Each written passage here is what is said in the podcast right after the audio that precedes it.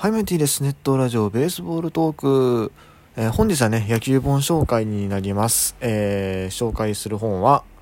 うちの夫はメジャーリーガー、青木のりちかの妻が見たメジャーリーグの舞台裏ということで、えー著者は、青木幸さん。フリーアナウンサーの方ですね。えー出版は株式会社完全。あの、以前ご紹介した陣敏夫さんの本と一緒の、え出版社となっております。はい。今回ね、この本を選んだ理由なんですけれども、まあ、まず一番あるのは、あまりヤクルトと接点のある本をね、今まで取ってなかったので、えー今回選んでみたっていうところ。まあ実際、この本あの、メジャーリーグ時代のことしか書いてないんで、ヤクルトは、ごくごく一部しか出てこないんですけどね。はい。まあでも、その辺が一つ。で、もう一つは、あの、最近まあ結構選手目線の本っていうのが多かったので、また別の目線でね、何か、あの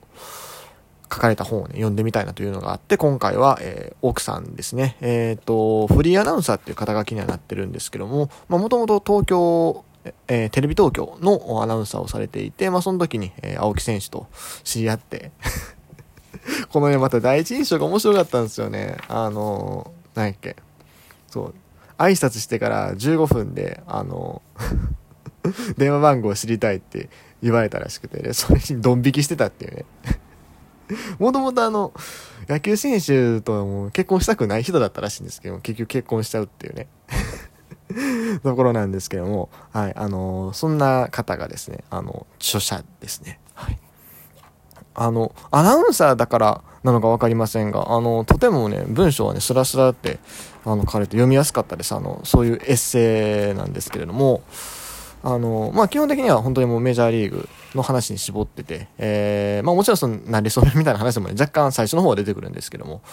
もう、えー、第一章からうちの夫はテスト生ということで、えー、メジャーリーグに行ってですね、いきなり最初、メジャーリーグに行く前ですよね。あの、ヤクルトにいる時に、えっ、と、ポスティング申請しましたと。で、そしたら、まあ、ミルウォーキーブロワーズがね、あの、落札するんですけども、その後、まあ、すぐに入団ではなくて、アメリカに行って、あの、テストを受けてこいと。うん。いや、いろんな日本人選手がやっぱ海の向こうでね、チャレンジしてるんですけれども、なかなかこううまくいかないっていうのもあって、こういうね、テストが課せられたんですね。まあでもその後も全然テストっていう話は聞かないんで、多分今までそれを課せられてきたのはこの青木選手だけだと思うんですけども、そう。テストを受けて、っていうところね、そのドタバタからですね、このミルウォーキーの生活、そしてメジャーリーグの奥様、奥様会の話面白かったね。あのそう、日本だとあんまり多分ないんでしょうけども、結構、奥様同士というか、まあ、なんだろう、メジャーリーグってそもそも、この本読んでて思ったのは、もう、選手の家族とか、あるいはもう、彼女でもいいんですって。ールフレンドでもいいから、もうとにかくそこまでめちゃくちゃ球団側でこう親切に接してくれるっていうのがね、この本にね、よくね、書かれてましたね。うん。でそれかファミリーイベントね。そう、だからこれも、だから家族ぐるみで、あの、いろいろ、球団からサービスがあったりとか、あとそう、なんか奥さんがもう球場観戦行くの当たり前みたいなね。で、大体この辺の席に座ってくださいね。大体決まってるとかね。あ。と、ハプニングだらけの出産。そう、出産のエピソードもね、面白かったんですよ。あの、まあ、もともと娘さんがいらっしゃって、日本時代に。で、えー、アメリカでもう一人、まあ、授かりましたと。まあ、息子なんですけども。で、その息子をね、こに、あの、産むのアメリカでね、チャレンジされて、そのエピソードがね、いろいろ 面白かったですね。割礼させた話とかね、うん、結構ハプニングがいろいろ書かれてた。で、それから子育ての話で、この本が出たのがいつやったっけ ?2014? とかかな？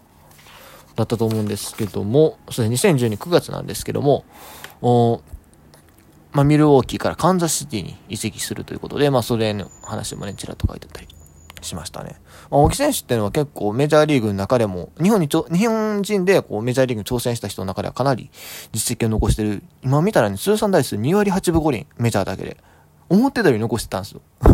しっこいちゃ失礼ですけども、なんか2割7分ぐらいかなと思ったんですけど、でも、ほぼまあ、いつも第4の外野手ぐらいで期待されながら、なんやかんやでね、あの、半分レギュラーみたいな、レギュラー取ってみたいな感じで、えー、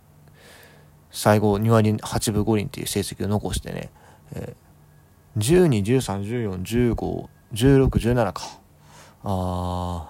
ー、7年間。ん ?7 年？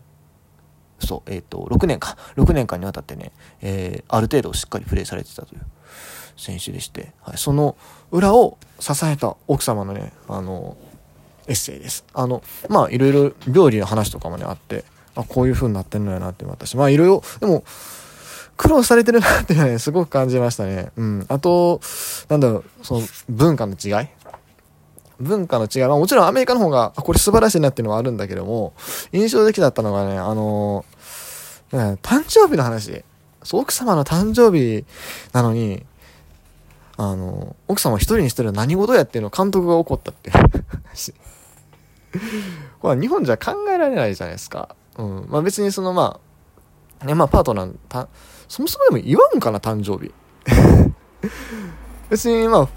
夫婦仲が良くても誕生日そんなに祝わない人って全然いると思うし、僕もあんまりその自分の誕生日祝う家庭には育ってないんで あの、そうなんですよね。でも別にそんな極端に親子仲悪いとか、家族仲悪いってことは多分ないしね。うん。そこら辺ほっといてくれって感じもするんですけど、アメリカは半ばこう強制してくるっていうところがね、ちょっと大変やなと思ったり、でも基本的にはね、なんか、あの、すごく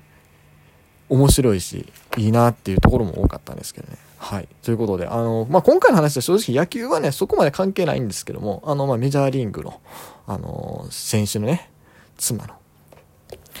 ことをね、ちょっと気になるなという方はね、ぜひね、この本読んでみていただければなというふうに思います。ちょっといつもより長くなりました。いつもよりっていうか、この野球本紹介にしてはね、えー、長めの尺になりましたが、はい、今回はこの辺で終わりにしたいなというふうに思います。以上、T でした。